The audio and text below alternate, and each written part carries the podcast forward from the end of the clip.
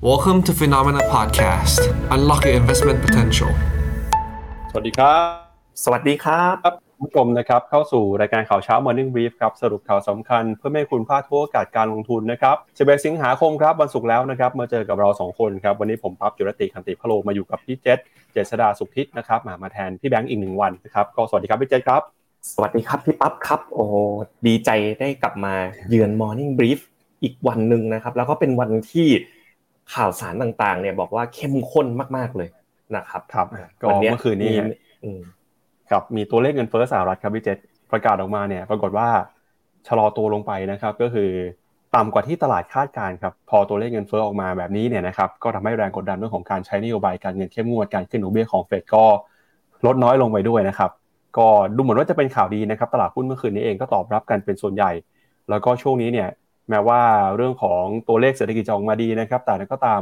มความเสี่ยงเรื่องของเศรษฐกิจความเสี่ยงเรื่องของภูมิรัฐศาสตร์ยังคงมีอยู่หลังจากที่วันทำการก่อนหน้าครับประธานาธิบดีโจไบเดนนะครับลงนามในคำสั่งพิเศษของประธานาธิบดีสั่งจำกัดนะครับการลงทุนในจีนครับในอุตสาหกรรมที่มีความสำคัญนะครับแล้วก็มีความอ่อนไหวไม่ว่าจะเป็นเซมิคอนดักเตอร์นะครับเป็นเซมิคอนดักเตอร์ชั้นสูงควอนตัมคอมพิวติ้งแล้วก็รวมไปถึงธุรกิจที่เกี่ยวข้องกับ เอ ไอ ด้วยนะครับตอนนี้ก็จีนสหรัฐเองก็ยังคงฮึ่มๆกันตลอดเลยนะครับพี่เจษครับครับผมใช่ครับก็ยังดูมีอาการฮึ่มๆกันนะแต่ว่าจริงๆแล้วเนี่ยถ้าเราไปดูดัชนีหุ้นจีนอ่ะผมขอแตะไปดูดัชนีหุ้นจีนนิดนึงที่ทุกคนรู้สึกว่าโอ้มันช่วงนี้มันแย่จังมีแต่ข่าวร้ายแต่พอไปดูดัชนีนะครับหุ้นจีน A share เนี่ยในปัจจุบันนะครับเคลื่อนที่ยังอยู่ในกรอบไซด์เวย์เห็นมั้ยครับทำการข่าวร้ายข่าวดีครับส่วนใหญ่จะเป็นข่าวร้ายใช่ไหมคุณปั๊บผมฟังทุกเช้าเลยแต่ดัชนีเนี่ยมันไม่ได้ลงไปแบบนิวโลหรือไปทำโลเก่านะแต่ว่ามันก็ไม่ขึ้นด้วยเช่นเดียวกันครับอันนี้ที่ Phenomena Call Tactical Call จีน A Share ไว้วันที่สิบมกราคมนะดัชนีอยู่ สามพันเก้าร้อยเก้าสิบห้า วันเนี้ยนะครับทำการข่าวร้ายตลอดทั้งปีดัชนีอยู่ สามพันเก้าร้อยเจ็ดสิบห้า คือเรียกว่าอยู่ที่เดิมแล้วกันบวกมาแปดจุดอ่าอันนี้ก็เป็นข้อสังเกตเหมือนกันนะครับว่าเอ๊ะท่ามกลางข่าวร้ายเนี่ยแต่ดัชนีมันรับรู้รับทราบไปเยอะแล้วหรือยังเพราะว่ามันก็ลงมาจากที่ไกลนะครับจากที่สูงเลยทีเดียวครับผมแล้วก็ในฝั่งของข่าวในประเทศนะครับจะพาคุณผู้ชมไปดูกันกับความคืบหน้าเรื่องของการจัดตั้งรัฐบาลนะครับที่ล่าสุดพรรคเพื่อไทยเนี่ยก็ยังคงเอ่อประกาศนะครับจับมือกับพรรคต่างๆมากมายเลยครับตอนนี้คะแนนเสียงสนับสนุนนะครับรวมๆกันเนี่ยสองร้อยสามสิบแปดแล้วครับก็ถ้าหากว่าเอาเฉพาะพรรคที่บอกประกาศจะจับมือร่วมรัฐบาลกันนะครับสองร้อยสามสิบแปดใกล้จะถึงกึ่งหนึ่งไปทุกทีแล้วแต่ก็ตามเนี่ยก็มีข่าวนะครับว่าพรรคในฝั่งของเอ่อพลังประชารัฐหรือว่ารวมไทยสร้างชาติเนี่ยอาจจะมีบางคนนะครับที่จะมายกมือโหวตให้พรรคเพื่อไทย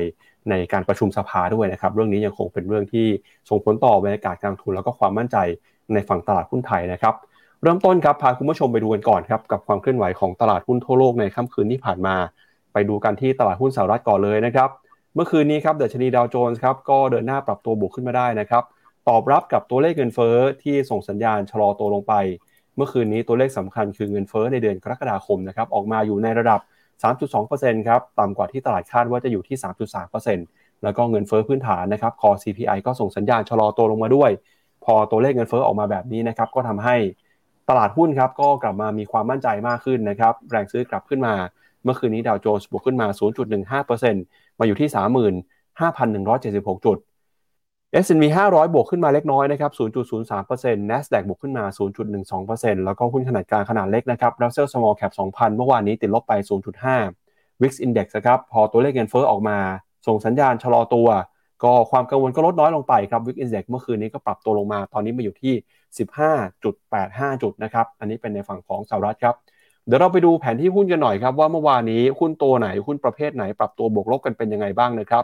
บเมื่อวานนี้เนี่ยเราก็จะเห็นนะครับว่าการซื้อขายนะครับยังคงเป็นไปอย่างระมัดระวังครับแม้ว่าตัวเลขเงินเฟ้อจะออกมาต่ำกว่าคาดแต่ก็จะมีหุ้นบางตัวนะครับที่ยังไม่ได้ตอบรับแต่อย่างใดโดยพ้องยิ่งหุ้นในกลุ่มเทคนะครับเมื่อวานนี้ก็ซื้อขายกันบวกขึ้นมาได้เล็กน้อยประมาณศูนย์ถึง ศูนย์จุดสองเปอร์เซ็นต์ นะครับ Microsoft เมื่อวานนี้บวกขึ้นมา ศูนย์จุดสองสองเปอร์เซ็นต์Meta บวกขึ้นมา ศูนย์จุดหนึ่งเจ็ดเปอร์เซ็นต์ แล้วก็ Apple ครับ Apple ยังคงติดลบอย่างต่อเนื่องในช่วงสัปดาห์นี้นะครับปรับลงไป ศูนย์จุดหนึ่งสองเปอร์เซ็นต์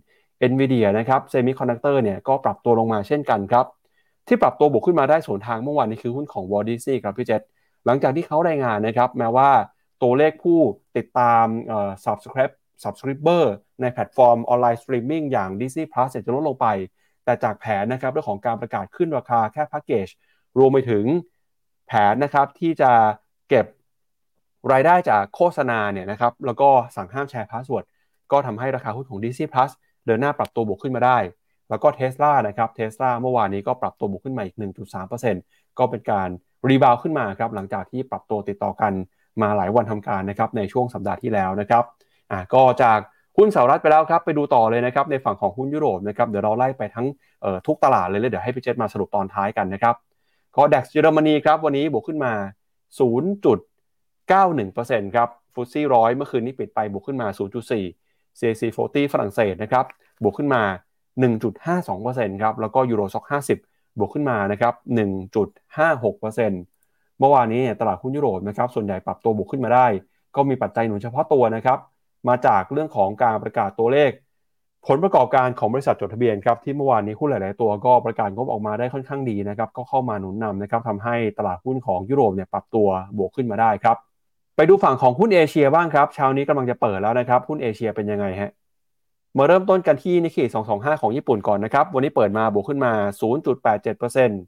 ออสเตรเลียนิวซีแลนด์ครับซื้อขายกันอยู่ในกรอบแคบๆนะครับบวกลบประมาณ ศูนย์จุดหนึ่งเปอร์เซ็นต์ ฮะแล้วก็หุ้นจีนนะครับกำลังจะเปิดแล้วเนี่ยเซี่ยงไฮ้คอมโพสิตกระซิบพริบมาเช้านี้บวกเอ่อติดลบไปนะครับติดลบไปประมาณ ศูนย์จุดศูนย์สามเปอร์เซ็นต์ นะฮะก็อยู่ในกรอบแคบๆนะครับแล้วก็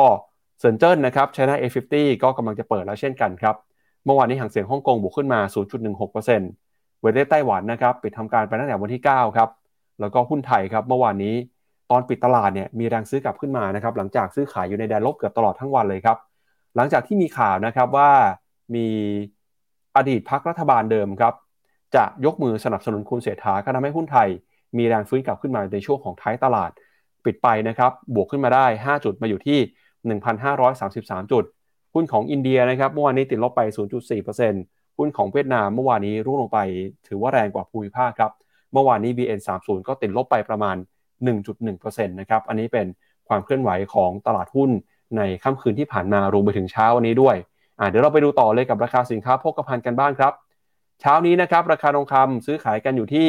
หนึ่งพันเก้าร้อยสิบสี่ ดอลลาร์ต่อทรอยออนซ์ครับตอนแรกเนี่ยที่เงินเฟ้อประกาศออกมาต่ำกว่าคาดตลาดก็ดีใจนะครับคิดว่าเฟดจะเอ่อผ่อนคลายการขึ้นดอกเบี้ยก็ทำให้ราคาทองคำเนี่ยจากแถวๆประมาณสัก หนึ่งพันเก้าร้อยยี่สิบ นะครับดีขึ้นมาทันทีสิบดอลลาร์ครับมาอยู่ที่ หนึ่งพันเก้าร้อยสามสิบ ก่อนที่จะปรับตัวลงมาอย่างรวดเร็วนะครับภายในไม่ถึงเวลาสิบนาทีเท่านั้นก็ช่วงนี้นะครับทองคำเองเนี่ยก็ลุ้นกันกับเรื่องของการใช้นโยบายการเงินแต่ปรากฏว่าเงินเฟ้อออกมาแม้ว่าจะอ่อนลงไปก็ไม่ทำให้ราคาทองคำบวกขึ้นมาได้เดี๋ยวชวนพี่เจษไปวิเคราะห์ทองคำด้วยนะครับว่าจะเป็นยังไงต่อไปแล้วก็ราคาน้ำมันครับราคาน้ำมันดิบ ดับเบิลยู ที ไอ ซื้อขายอยู่ที่แปดสิบสามดอลลาร์ส่วนราคาน้ำมันดิบ Brent นะครับซื้อขายอยู่ที่แปดสิบหกดอลลาร์ราคาน้ำมันก็ปรับตัวลงมานะครับในช่วงนี้ครับหลังจากที่ตลาดกังวลนะครับกับเรื่องของเอ่อความต้องการใช้น้ำมันจากจีนที่ตอนนี้เนี่ยกำลังได้รับผลกระทบเนื่องจากเศรษฐกิจส่งสัญญาณชะลอตัวครับตัวเลขการบริโภคในประเทศก็อ่อนแอการส่งออกก็เติบโตได้อย่างล่าช้านะครับแล้วก็มีปัจจัยมีความเสี่ยงในภาคอสังหาเข้ามาอีกถ้าจีนเองอ่อนไหวหรือว่าซบเซาไปความต้องการใช้น้ำมันของโลกก็จะหายไปด้วยนะครับอันนี้ก็เป็น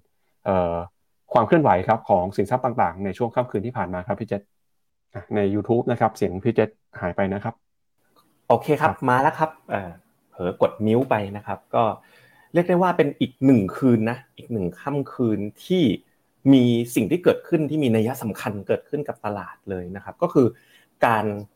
ที่เงินเฟ้อออกมาเนี่ยจริงๆแล้วเนี่ยก่อนหน้านี้นะครับคุณปั๊บผมมาคาดว่าเงินเฟ้อออกมาเนี่ยนะน่าจะทำให้ตลาดเนี่ยตอบรับในเชิงลบคุณปั๊บเพราะว่าเหมือนผมไม่ได้ยินเสียงพี่เจษใน Clubhouse ครับไม่แน่ใจว่าเอ่อลำโพงหรือว่าไมค์มีปัญหาอะไรหรือเปล่านะครับเอ่อเทสกับเทสเอ่อเปิดอยู่นะครับได้ยินเสียงใน Clubhouse ไม่มาครับเหมือนไม่รู้พี่เจษตอบลำโพงต่ออะไรไปด้วยหรือเปล่าในมือถือนะครับเสียงเลยไม่เข้าครับเทสครับเทสมามาแล้วครับมาแล้วครับผมขออภัยท่านผู้ชมนะครับทาง Clubhouse ด้วยนะครับมาเรียบร้อยแล้วนะครับเอ่อเมื่อคืนเนี่ยนะครับตอนแรกผมคิดว่าตลาดน่าจะตอบรับในเชิงลบคุณปั๊บเพราะว่าเงินเฟ้ออ่ะมันมีการติ๊กอัพไงเดือนก่อนเนี่ย สามเปอร์เซ็นต์ แล้วออกมาตลาดเนี่ยคาดว่า สามจุดสาม ออกมาจริง สามจุดสอง แต่มันก็อาจเป็นการดีดขึ้นน่ะจากจุดที่มันลงลงลงมาตลอดแต่ปรากฏว่าไม่เป็นเช่นนั้นนะคุณปั๊บ เพราะว่าตลาดเนี่ยมองมองละเอียดนะเดี๋ยวนี้ตลาดทุนมองละเอียดมองไปดูในไส้ในปรากฏว่าการเปลี่ยนแปลงเงินเฟ้อเดือนต่อเดือนเนี่ยมันไม่ได้เยอะแล้วกลายเป็นการตอบรับในเชิงบวกแทนนะครับทีนี้ไปไล่กันดูเลยนะครับว่าสิ่งที่เกิดขึ้นกับตลาดเนี่ยจุดแรกที่น่าสนใจที่ผมเห็นนะครับก็คือตลาดหุ้นยุโรปคุณปั๊บนี่มาเลยดีดขึ้นมาถึง หนึ่งจุดห้าห้าเปอร์เซ็นต์ ซึ่งวันเนี้ย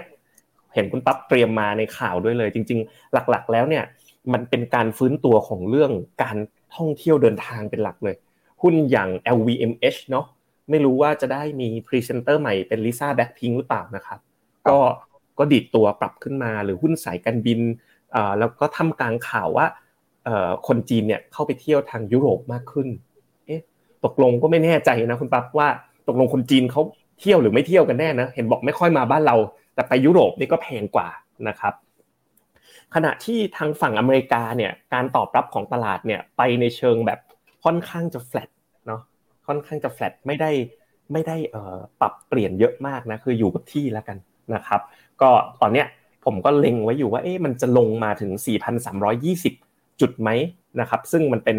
อ่าเป็นระดับที่ผมว่าเป็นแนวรับสำคัญนะที่เคยทำเอาไว้ตั้งแต่สิงหาคมปีที่แล้วแต่ว่าสถานการณ์ที่ออกมาแบบนี้คุณปั๊บตอนเนี้ยเดี๋ยวเราจะมีคุยกันเรื่องเฟดโอกาสการขึ้นดอกเบี้ยปรากฏว่าตลาดน่ะคิดว่าน่าจะไม่ขึ้นดอกเบี้ยแล้วหรืออาจจะครั้งหน้าเนี่ยแทบจะเรียกว่าไม่ขึ้นแน่ๆดังนั้นเนี่ยถ้าสมมุตินะดอกเบี้ยคงและสำคัญกว่านั้นเลยถ้าดอกเบี้ยไม่ลงด้วยนะเพราะว่าหลายๆฝ่ายก็ออกมาบอกว่าเศรษฐกิจจะไม่ถดถอยแล้วถ้าดอกเบี้ยคงแล้วก็ไม่ลงเนี่ยจะกลายเป็นปัจจัยบวกหนุนนำกลับมาที่ตลาดทางฝั่งอเมริกาทันทีซึ่งก็หมายถึงเป็นปัจจัยบวกที่ที่หนุนไปทั่วโลกด้วยนะครับทีเนี้ยจุดสำคัญเนี่ยเอ๊ะถ้าเงินเฟ้อพีคแล้วเนี่ยตามหลักใช่มั้ยฮะถ้าเงินเฟ้ออเมริกาพีคแต่ถ้าประเทศอื่นยังขึ้นอยู่ล่าสุดญี่ปุ่นก็มีการอะไรนะขยับไอ้ตัวเริ่มมีสัญญาณจะขยับตัว yield curve control ยุโรปก็ยังอยู่ในพาธของการขึ้นดอกเบี้ยค่าเงินดอลลาร์เนี่ยถ้าตามหลักแล้วเนี่ยอันนี้ผมอาจจะแบบมองเอ่อสวนกับคุณแบงค์นิดๆนะก็นะชาวไร่กับชาวสวนก็ก็บางทีก็เห็นไม่เหมือนกันบ้างเป็นธรรมดานะค่าเงินดอลลาร์เนี่ยมันไม่น่าจะแข็ง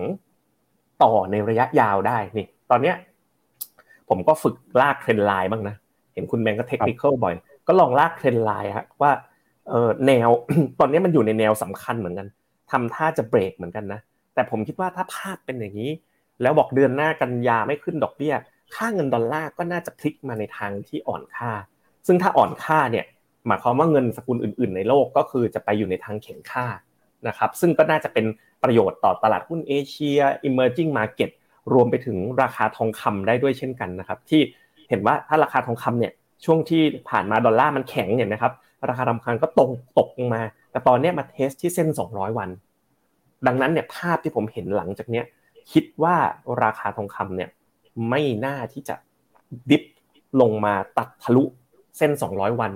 กลายเป็นขาลงนะผมคิดแบบนั้นนะครับว่าพอดูจากปัจจัยโดยรวมที่คิดว่าเฟดเนี่ยจะคงดอกเบี้ยถ้าเราไปดูกันนะครับ Phenomena จริงๆเนี่ยถ้าเราเสิร์ชคำว่าราคาทองคำวันนี้นะครับเราจะเจอเอ่อ Phenomena Gold นะซึ่งระบบเนี้ยดีมากๆเลยคุณปั๊บเส้นสีเหลืองนะครับเป็นราคาทองคาดการณ์ที่ราคาสมาคมทองคำจะประกาศเช้านี้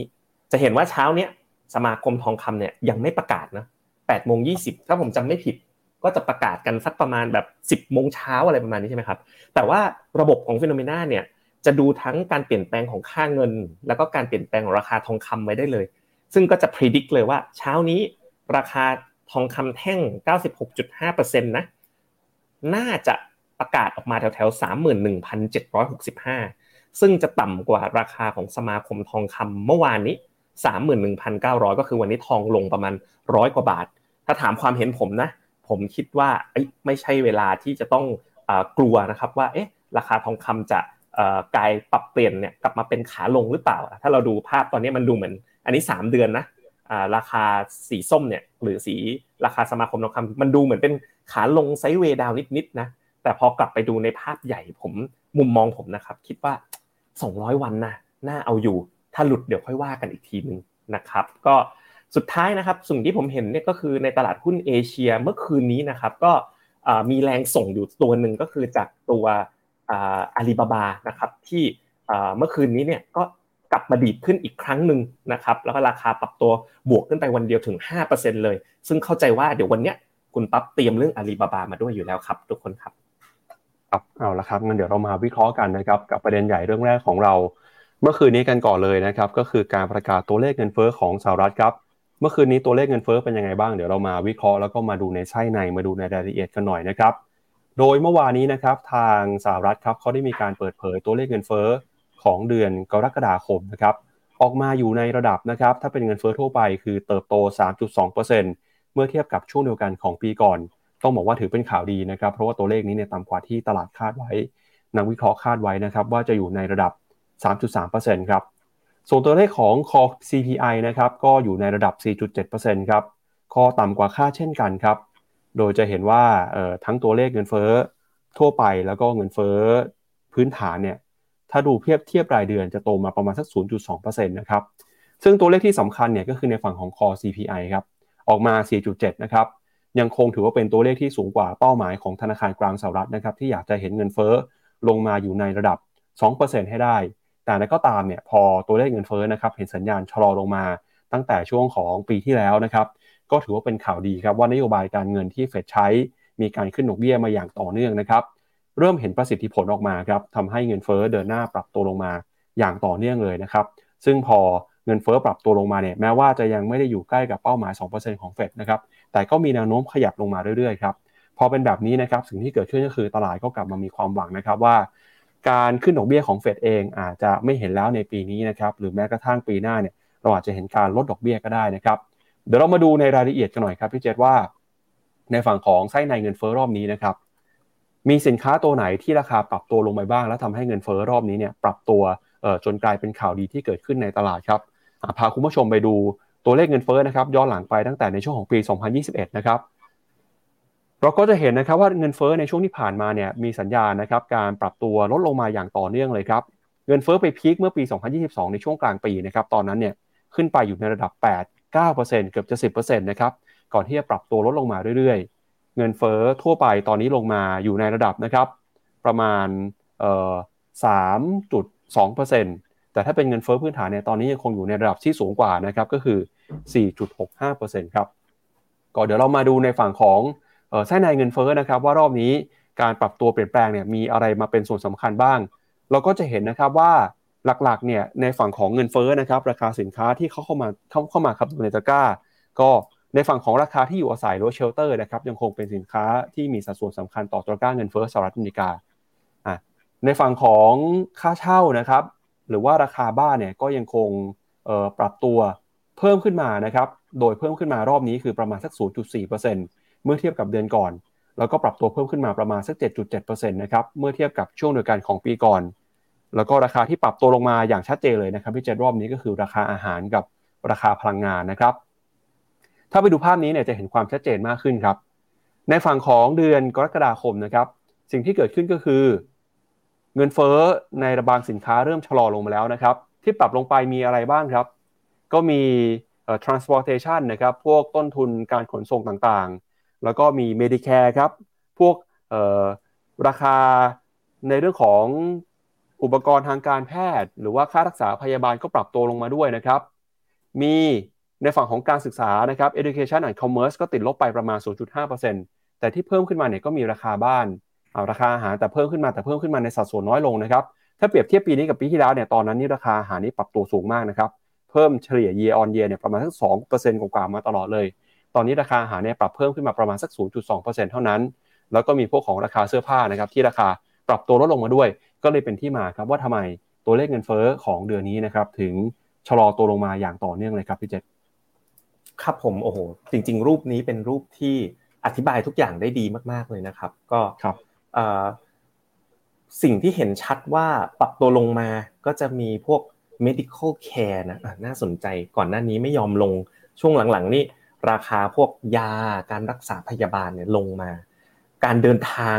เริ่มปรับตัวลงมาตัว housing เนี่ยที่ค่าเช่าต่างๆเนี่ยถึงแม้ว่าจากรูปเมื่อสักครู่ก่อนหน้านี้คุณปั๊บบอกว่ามันยังเป็นสัดส่วนใหญ่เนาะ อ่ะอย่างอ่ะถอยถอยหนึ่งหน้าให้ท่านผู้ชมดูนิดนึงก่อนก็ได้นะครับสีฟ้าเนี่ยคือเป็นพวกราคาเข้า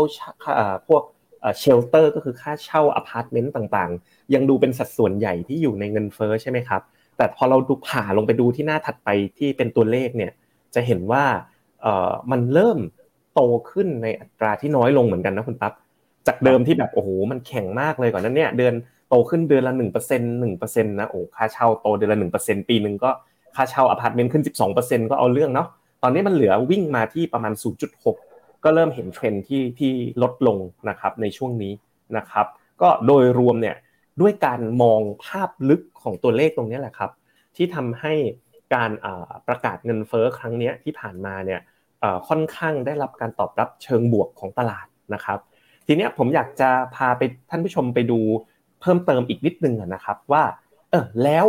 จากนี้อีกเดือนสองเดือนข้างหน้าเนี่ยจะหน้าตาเป็นยังไงอ่ะผมพาไปดูทีละประเด็นเลยนะครับประเด็นแรกนะครับก็คือตัวเงินเฟ้อนะครับในเดือนถัดไปข้างหน้าเนี่ยนะครับเอ่อเงินเฟ้อเนี่ยเวลาเขาออกอ่ะครับคุณปั๊บเขาออกกันทุกประมาณเนี่ยประมาณสิบต้นๆของเดือนก็จะเป็นตัวเลขเดือนที่แล้วใช่มั้ยครับล่าสุดออกมา ศูนย์จุดสอง จะเห็นว่าเดือนต่อเดือนต่อเดือนนะครับก็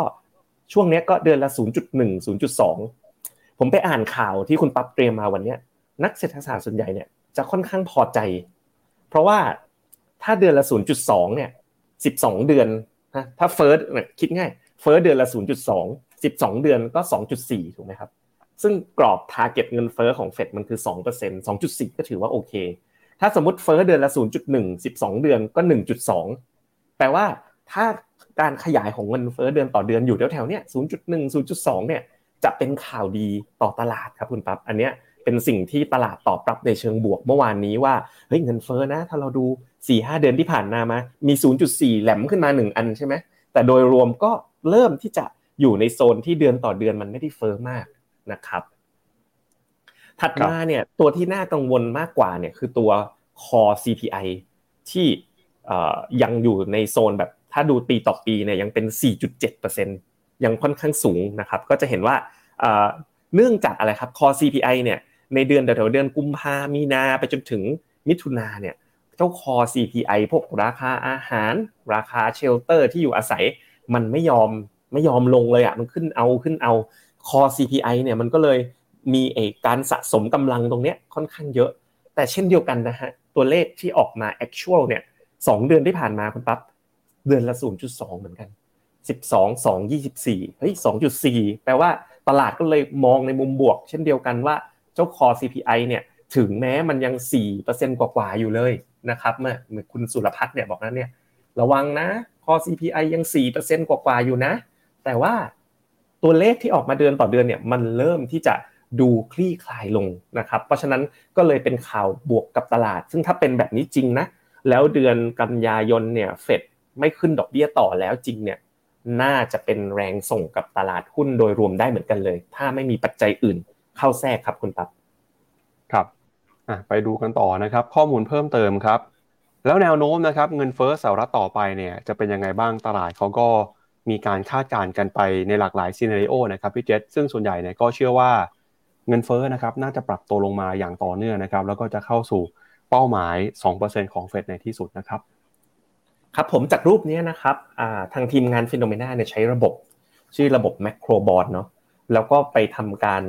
ศึกษาตัว Core ซี พี ไอ เชิงลึกเพราะว่าเนี่ยครับเมื่อสักครู่เนี่ยเอ่อทางคุณสุรพัฒน์เนี่ยก็บอกว่าไอ้ Core ซี พี ไอ เนี่ยก็เป็นตัวที่เฟดดูนะยัง สี่เปอร์เซ็นต์ กว่าอยู่เลยเราก็ลองดูว่าเอ๊ะถ้าเกิดเขาขยับสักประมาณเดือนละ ศูนย์จุดสอง ในหนึ่งปีเอ่อในอนาคตข้างหน้าเนี่ยเงินเฟ้อของ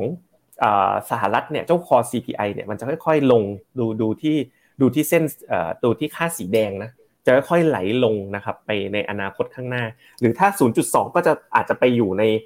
ต่ำกว่า สามเปอร์เซ็นต์ ในอนาคตข้างหน้าแต่ว่าภาพที่กำลังเกิดขึ้นเนี่ยก็เห็นชัดเจนว่าตัว Core ซี พี ไอ เนี่ยมันจะลงช้ากว่า ซี พี ไอ นะครับคุณปั๊บในรอบนี้ครับครับเอาละครับก็จากเงินเฟ้อนะครับมีคุณผู้ชมถามมาถึงราคาทองคำเมื่อคืนนี้ด้วยครับพี่เจษชวนพี่เจษไปดูภาพระยะสั้นของทองคำหน่อยได้ไหมฮะว่าเมื่อคืนนี้ทองคำเขาก็ดูตื่นเต้นกันนะครับกับตัวเลขเงินเฟ้อเนี่ยคือพอช่วงที่ประกาศออกมา ราคาทองคำก็ผันผวนตามสไตล์นะครับเพราะว่าเงินเฟ้อมันจะเป็นตัวเลขที่ส่งผลต่อค่าเงินดอลลาร์นะครับเมื่อคืนนี้เนี่ยดอลลาร์ก็มีการตอบรับนะครับกับตัวเลขเงินเฟ้อที่ออกมาแต่ปรากฏว่าปัจจัยเนี่ยมันยังคงเป็นในทิศทางที่ผันผวนไม่ได้เห็นเทรนด์ที่ชัดเจนนะครับทองคำก็เลยเหวี่ยงขึ้นเหวี่ยงลงเดี๋ยวพาไปดูหน่อยว่าเมื่อคืนนี้มันเหวี่ยงขึ้นเหวี่ยงลงแค่ไหนนะครับครับผมอันนี้ผมก็ให้เห็นภาพของราคาทองคำในสเกลประมาณห้านาทีนะครับอันนี้คือตลาดเมื่อวานนี้นะครับตอนแรกเนี่ยราคาทองคำก็ปรับตัวเพิ่มขึ้นนะครับนะครับจากหนึ่งพันเก้าร้อยสิบสามเนี่ยขึ้นไปประมาณสักสิบเหรียญนะครับก็หลังจากนั้นนะครับก็ปรับตัวลดลงมานะครับแต่ก็ลงมาที่หนึ่งพันเก้าร้อยสิบสี่เอ่อสำหรับผมนี่มันก็ก็เหวี่ยงในระดับนึงนะคุณปั๊บแต่ก็ไม่ถึงขนาดว่าเอ่อเคยเคยเห็นที่ที่เหวี่ยงหนักกว่านี้เหมือนกันนะครับอย่างที่เรียนกับท่านผู้ชมอ่ะครับผมว่าภาพต่อไปจากเนี้ยมันคือค่าเงินดอลลาร์เป็นหลักเลยเดี๋ยวจากตรงนี้ไปนะเงินเฟ้อประกาศเสร็จเดี๋ยวปลายเดือนจะมีอีกค่านึงก็คือตัวเอ่อ Core พี ซี อี นะ Personal Consumption Expenditure ที่ Fed เขาบอกว่าเขาใช้ดูเป็นหลักเลยถ้าตลาดเนี่ยตอบรับในเชิงบวกว่า Fed จะคงดอกเบี้ยแล้วนะครับเป็นไปได้เหมือนกันนะคุณปั๊บที่ค่าเงินดอลลาร์เนี่ยจะพลิกไปในทิศทางที่อ่อนค่าพออ่อนค่าเนี่ยน่าจะกลับมามีแรงส่งกับราคาทองคำได้ด้วยเช่นกันครับคุณปั๊บครับอ่าไปดูต่อนะครับแล้วมุมมองของ Fed เป็นยังไงบ้างครับพอตัวเลขเงินเฟ้อประกาศออกมานะครับก็ตลาดก็คาดการณ์กันต่อไปครับว่าคณะกรรมการเฟดนะครับเขาจะใช้นโยบายการเงินกันยังไงต่อนะครับเพราะว่าตัวเลขเงินเฟ้อเนี่ยก็เป็นตัวเลขที่ธนาคารกลางสหรัฐนะครับใช้ในการชี้วัดเอ่อการใช้นโยบายการเงินหรือว่าการขึ้นดอกเบี้ยนะครับไปดูมุมมองของตลาดล่าสุดกันหน่อยครับล่าสุดเนี่ยตลาดนะครับก็มีมุมมองในเชิงบวกมากขึ้นนะครับว่าการประชุมเอ่อในรอบถัดไปเนี่ยคณะกรรมการเฟดนะครับจะไม่ขึ้นดอกเบี้ยครับแล้วก็จะผ่อนคลายเอ่อนโยบายการเงินไปนะครับไม่มีการขึ้นดอกเบี้ยอีกแล้วจนในปีหน้าเนี่ยจะเริ่มค่อยๆทยอยปรับลดอัตราดอกเบี้ยนะครับโดยพอตัวเลขเงินเฟ้อนะครับส่งสัญญาณต่ำกว่าคาดแรงกดดันที่จะขึ้นดอกเบี้ยก็ลดน้อยลงไปแม้ว่าเฟดจะตั้งเป้าหมายนะครับว่าจะเห็นเงินเฟ้อให้ลงมาอยู่ในระดับ สองเปอร์เซ็นต์ แต่ถ้าดูจากแนวโน้มของเงินเฟ้อในรอบหลายเดือนที่ผ่านมาเงินเฟ้อก็ปรับตัวลงมาจริงนะครับก็ถือมีความคืบหน้าที่สำคัญด้วยประธานเฟดนะครับเจอโรม พาวเวลเนี่ยออกมาประกาศนะครับเคยก่อนมาพูดก่อนหน้านี้ว่าจะวิเคราะห์จะดูเรื่องของการใช้นโยบายการเงินจากตัวเลขเงินเฟ้อเป็นหลักเลยนะครับแม้ว่าในช่วงที่ผ่านมาคุณเจอโรม พาวเวลจะบอกว่ายังคงระมัดระวังอยู่แล้วก็จับตาอยู่แล้วก็พร้อมจะใช้นโยบายการเงินที่เห็นว่ามีความจำเป็นนะครับถ้าเงินเฟ้อยังไม่ลงมาแต่พอตัวเลขเงินเฟ้อลงมาแบบนี้เนี่ยนะครับก็ทำให้ความจำเป็นลดน้อยลงไปปัจจุบันนะครับอัตราดอกเบี้ยนโยบายของธนาคารกลางสหรัฐอยู่ที่ระดับประมาณสัก ห้าจุดสองห้าเปอร์เซ็นต์ นะครับแล้วก็ตลาดก็เชื่อนะครับว่า ห้าจุดสองห้า เนี่ยจะคงแบบนี้ต่อไปจนถึงสิ้นปีแล้วก็จะค่อยๆลดดอกเบี้ยนะครับตั้งแต่ปีสองพันยี่สิบสี่เป็นต้นไปครับชวนไปเช็คไปดูมุมมองของตลาดผ่านข้อมือเครื่องมือของ Fed Watch Tool หน่อยครับครับผมก็ เวลาเราอยากจะรู้ว่าตลาดคิดอะไรเนี่ยเซิร์ชง่ายๆเลยนะเซิร์ชว่า Fed Fund Future หรือ Fed Watch Tools นะครับเอ่อการประชุมครั้งหน้านะหลังเงินเฟ้อออกมาตอนเนี้ย แปดสิบเก้าเปอร์เซ็นต์ เก้าสิบเปอร์เซ็นต์ คิดว่าจะคงละที่ ห้าจุดสองห้า ถึง ห้านะครับแล้วเนี่ย Fed Watch Tool ดีอีกอย่างแบบดูไปที่ประชุม November ได้ด้วยพฤศจิกายนโอ้ยังมีโอกาสนะตลาดยังมองว่ายังอาจจะขึ้นได้ ยี่สิบแปดเปอร์เซ็นต์ นะครับไปจนถึงธันวาคมเป็นยังไงครับไปถึงธันวาคมนะครับก็ยังอยู่ที่เดิมแปลว่าอะไรครับแปลว่าจนถึงสิ้นปีเนี้ยตลาดคิดแล้วนะว่าดอกเบี้ยจะจบที่ ห้าจุดสองห้า นะครับผมลองไล่ต่อไปที่ปีหน้าต่อเลยนะว่าตลาดคิดว่าดอกเบี้ยจะลงเมื่อไหร่นะครับตลาดเนี่ยไปคิดว่าเนี่ยถ้าเป็นมกราคมนะคุณปั๊บก็ยังอยู่ที่เดิมตลาดคิดว่าดอกเบี้ยจะไปลงเดือนมีนาคมปีหน้าคุณปั๊บเนี่ยมีนาคมเนี่ยเริ่ม price แล้วว่าจะมีการ cut ดอกเบี้ยหนึ่งครั้งในมีนาคมปีหน้าตรงนี้คือจุดที่น่าสนใจมากเพราะว่าทางทีมงาน Phenomena เนี่ยเคยทำการศึกษาเอาไว้ว่าในยามที่ถ้าเฟดเริ่มลงดอกเบี้ยแรงๆต่อเนื่องเนี่ยมันเป็นการสะท้อนว่าเศรษฐกิจมีปัญหาแล้วใช่ไหมครับปีนี้เราเคยคิดกันนะว่าเฟดอาจจะลงดอกเบี้ยในครึ่งปีหลังก็ได้ถ้าเศรษฐกิจถดถอยแต่วันเนี้ยมันกำลังอาจจะเข้าสู่ช่วงเขาเรียกว่าอะไรอ่ะช่วงอ่า Golden Path อะไรบางอย่างที่เฟดเนี่ยคงดอกเบี้ยแล้วและยังไม่ลงดอกเบี้ยด้วยการไม่ลงดอกเบี้ยก็แปลว่าเอ้ยเศรษฐกิจยังแข็งแกร่งนะการคงดอกเบี้ยก็แปลว่าเงินเฟ้อเอาอยู่แล้วนะ แปลว่าจากวันนี้ครับเดือนสิงหาคมไปจนถึงช่วงต้นปีหน้านะมีนาคมนี่ก็บวกกันก็ได้หกเดือนเจ็ดเดือนนะคุณปั๊บเราอาจจะได้เข้าสู่ช่วงเวลาที่ดีของตลาดที่เงินเฟ้อก็เริ่มไม่กลัวแล้วเศรษฐกิจถดถอยก็เริ่มไม่ค่อยกลัวแล้วหกเดือนข้างหน้าเนี่ยผมว่าน่าสนใจนะครับสำหรับตลาดหุ้นอ่ารวมของทั้งโลกเพราะว่าเป็นเป็นภาพที่เอ่อเซนติเมนต์ตรงนี้ดูดีขึ้นมาครับผมครับก็ตลอดทั้งสัปดาห์นี้เนี่ยเวลาที่มีคณะกรรมการเฟดออกมาพูดส่วนใหญ่เราจะเห็นในมุมมองเชิงฮอกกิชหรือว่าสนับสนุนให้มีการใช้นโยบายการเงินเข้มงวดนะครับแต่ต้องบอกว่าความเห็นนี้เนี่ยส่วนใหญ่ประกาศออกมาก่อนที่ตัวเลขเงินเฟ้อรอบนี้จะประกาศเมื่อคืนนี้นะครับพอตัวเลขเงินเฟ้อออกมาเริ่มลดลงเนี่ยก็น่าจะเป็นข่าวดีนะครับที่เดี๋ยวยังไงตั้งแต่วันนี้เป็นต้นไปเราน่าจะเริ่มเห็นคณะกรรมการเฟดที่เป็นสายพิราบนะครับออกมาพูดสนับสนุนให้คงดอกเบี้ยหรือว่าให้ชะลอการขึ้นดอกเบี้ยหรือแม้กระทั่งนะครับสนับสนุนให้เกิดการลดดอกเบี้ยในปีหน้าก็ได้นะครับพี่เจษครับผมก็เห็นเห็นได้ชัดเลยนะคุณปั๊บจากตรงเนี้ยที่คุณปั๊บรวบรวมมาเนี่ยเอ่อเฟดหลายๆฝ่ายเนี่ยเริ่มมีพูดนะมีมิกซ์ซิกแนลนะสัญญาณผสมว่าเฟดอาจจะจบแล้วขึ้นดอกเบี้ยนะซึ่งอันเนี้ยเป็นข่าวดีกับตลาดเลยนะครับแล้วก็ถ้าเป็นอย่างที่ผมคิดเงินดอลลาร์มันจะต้องอ่อนค่าลงมาบ้างสิก็ดอกเบี้ยขึ้นดอลลาร์แข็งดอกเบี้ยคงดอลลาร์ก็ต้องอ่อนลงมาบ้างนะครับก็อันเนี้ยน่าจะกลับมาเป็นอานิสงส์กับหุ้นทางกลุ่มเอเชียหุ้นทางราคาทองคำรวมไปถึงกองทุนตราสารหนี้โลกอย่าง ยู จี ไอ เอส ที่เราอยู่ใน เอ็ม อี วี ที Call ของเราด้วยนะครับครับอันนี้เป็นข่าวดีที่เกิดขึ้นเมื่อวานนี้นะครับมาดูข่าวที่เราต้องระมัดระวังกันหน่อยฮะก็คือเรื่องของการเมืองนะครับระหว่างสหรัฐอเมริกากับจีนครับเมื่อวานนี้เนี่ยเราเห็นข่าวนะครับที่สหรัฐครับโดยประธานาธิบดีโจไบเดนได้มีการลงนามคำสั่งพิเศษของประธานาธิบดีในการจำกัดนะครับเข้าไปสั่งห้ามหรือว่าเข้าไปลิมิตการเข้าไปลงทุนในอุตสาหกรรมที่มีความสำคัญนะครับของจีนก็คือเซมิคอนดักเตอร์ขั้นสูงควอนตัมคอมพิวติ้งแล้วก็ เอ ไอ นะครับเมื่อคืนนี้ประธานาธิบดีโจไบเดนออกมาพูดเป็นครั้งแรกหลังจากที่มีการลงนามใน Executive Order นะครับโดยประธานาธิบดีโจไบเดนเนี่ยออกมากล่าวหานะครับออกมาเตือนออกมาขู่ก็ได้นะครับว่าจีนเนี่ยคือระเบิดเวลาครับถ้าหากว่าระเบิดเวลาลูกนี้ระเบิดเมื่อไหร่เศรษฐกิจของโลกจะได้รับผลกระทบนะครับประธานาธิบดีโจไบเดนออกมาพูดแบบนี้นะครับในช่วงเวลาที่มีความสำคัญนะครับเนื่องจากความสัมพันธ์ระหว่างจีนกับสหรัฐตอนนี้ก็เอ่อรุ่มๆดอนๆครับมีการกระทบกระทั่งกันในเรื่องของเศรษฐกิจเรื่องของการค้าล่าสุดนะครับก็เป็นเรื่องของเทคโนโลยีคุณโจไบเดนก็บอกว่าจีนเนี่ยนะครับยังคงต้องเผชิญกับความท้าทายจากเศรษฐกิจที่กำลังประสบปัญหาโดยเมื่อวานนี้นะครับที่เขาไปพูดเนี่ยคือผู้ที่อยู่ท่านะครับในงานระดมทุนทางการเมืองฮะก็ตีได้สองแง่นะครับอีกแง่หนึ่งก็คืออาจจะเป็นการพูดในเชิงหาเสียงด้วยนะครับเพราะว่าประธานาธิบดีโจไบเดนก็ประกาศอย่างชัดเจนว่าจะลงชิงตำแหน่งประธานาธิบดีในสมัยที่สองนะครับคุณโจไบเดนบอกครับว่าจีนกำลังประสบปัญหาแล้วก็มีปัญหาบางอย่างซึ่งไม่ใช่เรื่องดีนะครับโดยเขาก็บอกว่าถ้าเกิดว่าเรามีเพื่อนเนี่ยนะครับถ้าเอาเพื่อนเราอยู่ในสภาวะที่ไม่ค่อยปลอดภัยไม่ค่อยมั่นคงอาจจะมีเรื่องแย่ๆตามมาก็ได้ครับการออกพูดเมื่อคืนนี้นะครับทำให้หลายคนคิดไปถึงความเห็นในการระดมทุนนะครับเมื่อเดือนมิถุนายนที่ผ่านมาที่เขาออกมาพูดว่าประธานาธิบดีสีจิ้นผิงเนี่ยเป็นผู้นำเผด็จการและจีนนะครับก็ออกมาบอกว่าคุณโจไบเดนพูดแบบนี้ไม่ถูกนะครับเป็นการยั่วยุแล้วก็ทำให้สถานการณ์ความตึงเครียดเนี่ยเพิ่มมากขึ้นไปอีกครับแม้ว่าผู้นำของสหรัฐนะครับจะออกมาบอกว่าเขาไม่ต้องการทำร้ายจีนแล้วก็ต้องการมีความสัมพันธ์ที่ดีกับจีนนะครับแต่สองวันก่อนหน้าก็เพิ่งลงนามในคำสั่งพิเศษของประธานาธิบดีไปนะครับก็ทำให้ตอนนี้เนี่ยจีนเองก็อาจจะกำลังหาทางตอบโต้นะครับข้อดีอย่างหนึ่งก็คือเมื่อวานนี้พอสหรัฐออกมาประกาศนะครับที่จะห้ามบริษัทสหรัฐลงทุนในอุตสาหกรรมสำคัญจีนเนี่ยไม่ได้ออกมาตอบโต้อย่างทันที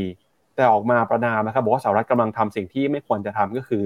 ขัดขวางนะครับการเติบโตของเศรษฐกิจโลกแล้วก็ทำให้ห่วงโซ่อุปทานหรือความสัมพันธ์ทางเศรษฐกิจของโลกอยู่ในภาวะชะงักงันนะครับจีนกำลังเผชิญกับที่นั่งลำบากครับในศึกนอกเนี่ยก็คือระหว่างจีนกับสหรัฐนะครับก็มีความขัดแย้งกันศึกในเนี่ยหรือว่าเรื่องของในประเทศนะครับก็มีเรื่องที่ต้องจัดการไม่ว่าจะเป็นนะครับตัวเลข จี ดี พี ที่เติบโตต่ำกว่าคาดตัวเลขเงินเฟ้อนะครับที่ออกมาอยู่ในระดับติดลบเข้าสู่ภาวะเงินเฟ้อเป็นที่เรียบร้อยแล้วเรื่องของหนี้นะครับหนี้ภาคเอกชนหนี้ภาครัฐแล้วก็รวมไปถึงความมั่นใจของประชาชนในการจับจ่ายใช้สอยด้วยเมื่อเช้านี้ผมอ่านข่าวจากในรอยเตอร์ครับพี่เจษดูเร็วๆเนี่ยเขาบอกตอนนี้เงินเฟ้อในจีนนี่ย่ำแย่มากนะครับถึงขนาดที่ว่าราคาสินค้าราคาอาหารเนี่ย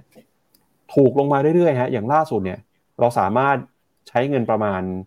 เอ่อยี่สิบบาทไทยนะครับ สามถึงสี่ หยวนเนี่ยไปกินข้าวได้มาหนึ่งมื้อแล้วฮะโอ้ราคานี้ลดลงมาขนาดนั้นเลยนะครับพี่เจษถูกกว่ากินบรรทัดทองตรงออฟฟิศฟีโนเมนาเยอะเลยนะครับเดี๋ยวนี้ไปกินก๋วยเตี๋ยวตรงบรรทัดทองนะออฟฟิศเราอยู่ตรงสามย่านใช่มั้ยว่างๆมาทักทายผมกับคุณปั๊บได้ชามนึงต้องมีห้าสิบบาทแล้วนะพิเศษที่เป็นหกสิบบาทนะครับอืมครับก็ในเรื่องของจีนนะครับเมื่อตะกี้คุณปั๊บพูดออกมาผมเจอคีย์เวิร์ดนิดนึงเหมือนกันนะเนี่ยอันนี้คือคือข่าวจากทาง Bloomberg นะที่บอกว่าโอ้ไบเดนออกมานะบอกว่าเอ่อเหมือนกับเข้ามาขู่จีนน่ะแต่มันเป็นภาพที่คล้ายๆเรื่องการหาเสียงซะซะเยอะนิดนึงนะครับทีเนี้ยสิ่งที่ผมอยากจะให้เห็นอยู่นิดนึงก็คือให้ท่านผู้ชมดูซ้ำอีกครั้งครับนี่คือดัชนี เอ็ม เอส ซี ไอ China ครับคือมันมันมาจากที่อันแสนไกลโพ้นเห็นมั้ยฮะนี่มาไกลมากเลยจนตอนเนี้ยผมว่ามันเข้าสู่ภาพของความด้านชาเห็นมั้ยครับท่ามกลางข่าวร้ายนะช่วงเนี้ยมีแต่ข่าวร้ายดัชนีก็ไม่ขึ้นไม่ลงอ่ะดูตั้งแต่เดือนกุมภาพันธ์ที่ผ่านมาเนี่ยไม่ขึ้นไม่ลงนะแปลเอ่อตลาดที่เริ่มที่จะไม่ค่อยตอบรับข่าวร้ายเนี่ยผมว่าเป็นตลาดที่น่าสนใจเพราะว่าเป็นตลาดที่ความคาดหวังเนี่ยหรือความความหวังเนี่ยมันมันต่ำสุดๆแล้วอ่ะโดนข่าวร้ายโจมตีก็ไม่ไม่ค่อยกระทบอ่ะอันนี้คือตัวอย่าง tactical call ที่เปิดตอนต้นรายการนะเราคอลไปตอนสามแปดสามหนึ่งนะเนี่ยท่ามกลางข่าวร้ายหุ้นจีน A share นะครับวันนี้ก็ถ้าเป็น ซี เอส ไอ สามร้อยก็อยู่กับที่ไม่ได้ขยับอะไรนะครับไม่ได้เปลี่ยนแปลงเยอะนะครับโดยรวมที่พยายามจะเล่าให้ท่านผู้ชมฟังตรงนี้นะครับก็คือตัวจีนเองเนี่ยก็เริ่มที่จะไม่ได้ตอบโต้คุณปั๊บเริ่มไม่ได้จะตอบโต้ในเชิงลบทางไบเดนขู่หึ่มๆมาบอกว่าจะไม่ให้เข้าไปลงทุนปกติถ้าเป็นเมื่อก่อนจีนก็จะต้องมีมาตรการคว่ำบาตรอะไรต่อสู้กันนี่จีนเนี่ยเขาไม่ทำสู้เลยนะแล้วเขาอ้อนประชาคมโลกเลยบอกว่าเนี่ยทำอย่างเงี้ยถูกต้องแล้วเหรอแปลว่าอะไรครับแปลว่าตอนเนี้ยเขาเห็นปัญหาภายในของเขาเองเหมือนกันว่าเศรษฐกิจเขาดูมีปัญหานะเงินเริ่มฝืดของเริ่มถูกลงนะสำหรับผมเนี่ยผมกลับมองในมุมเนื่องจากผมเป็น contrarian investor นะผมน่ะมองในมุมว่าเอ๊ะมันมีจุดที่น่าสนใจว่าเอ่อข่าวร้ายมาราคาไม่ตกหนึ่งละนะครับอีกจุดนึงก็คือ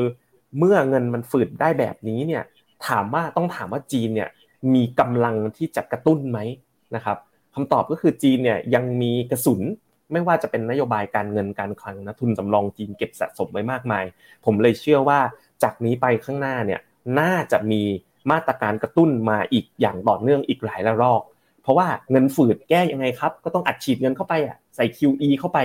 นะครับเหมือนอเมริกาทำอ่ะเป็น โอ เอ็ม โอ ก็ได้เพิ่มปริมาณเงินก็ได้ลดดอกเบี้ยก็ได้ผมว่าสิ่งเหล่านี้คือสิ่งที่น่าจะตามมาสำหรับตลาดหุ้นจีนในในระยะถัดไปข้างหน้านี้ครับครับไปดูข้อมูลเศรษฐกิจจีนหน่อยครับพี่เจษว่าตอนนี้จีนน่าห่วงแค่ไหนนะครับไปเริ่มจากตัวเลขของเงินเฟ้อก่อนฮะก็ที่เพิ่งประกาศไปเมื่อสองวันที่แล้วนะครับเงินเฟ้อจีนล่าสุดเนี่ยในฝั่งของ ซี พี ไอ เงินเฟ้อของผู้บริโภคก็ลงมาอยู่ในระดับติดลบแล้วนะครับเข้าสู่ภาวะเงินฝืดเป็นที่เรียบร้อยแล้วฮะส่วนเงินเฟ้อในฝั่งของผู้ผลิต พี พี ไอ นะครับติดลบมาก่อนหน้านี้หลายเดือนแล้วตอนนี้ติดลบไปประมาณเอ่อ ห้าเปอร์เซ็นต์ เลยทีเดียวนะครับอย่างไรก็ตามเนี่ยจีนก็ยังมีเครื่องไม้เครื่องมืออยู่นะครับไม่ว่าจะเป็นนโยบายการเงินนโยบายการคลังนโยบายการเงินที่จีนใช้เนี่ยก็คือการลดอัตราดอกเบี้ยแล้วก็การลดอัตราการการสำรองของธนาคารพาณิชย์หรือว่า อาร์ อาร์ นะครับแล้วก็จะเห็นว่าตอนนี้ อาร์ อาร์ ของจีนเนี่ยก็ยังมีสัดส่วนที่ยังสามารถปรับลดต่อไปได้อีกนะครับถ้าหากว่ามีเหตุการณ์เอ่อที่ต้องระมัดระวังกันจีนก็บอกพร้อมจะกระตุ้นเศรษฐกิจเพิ่มเติมนะครับ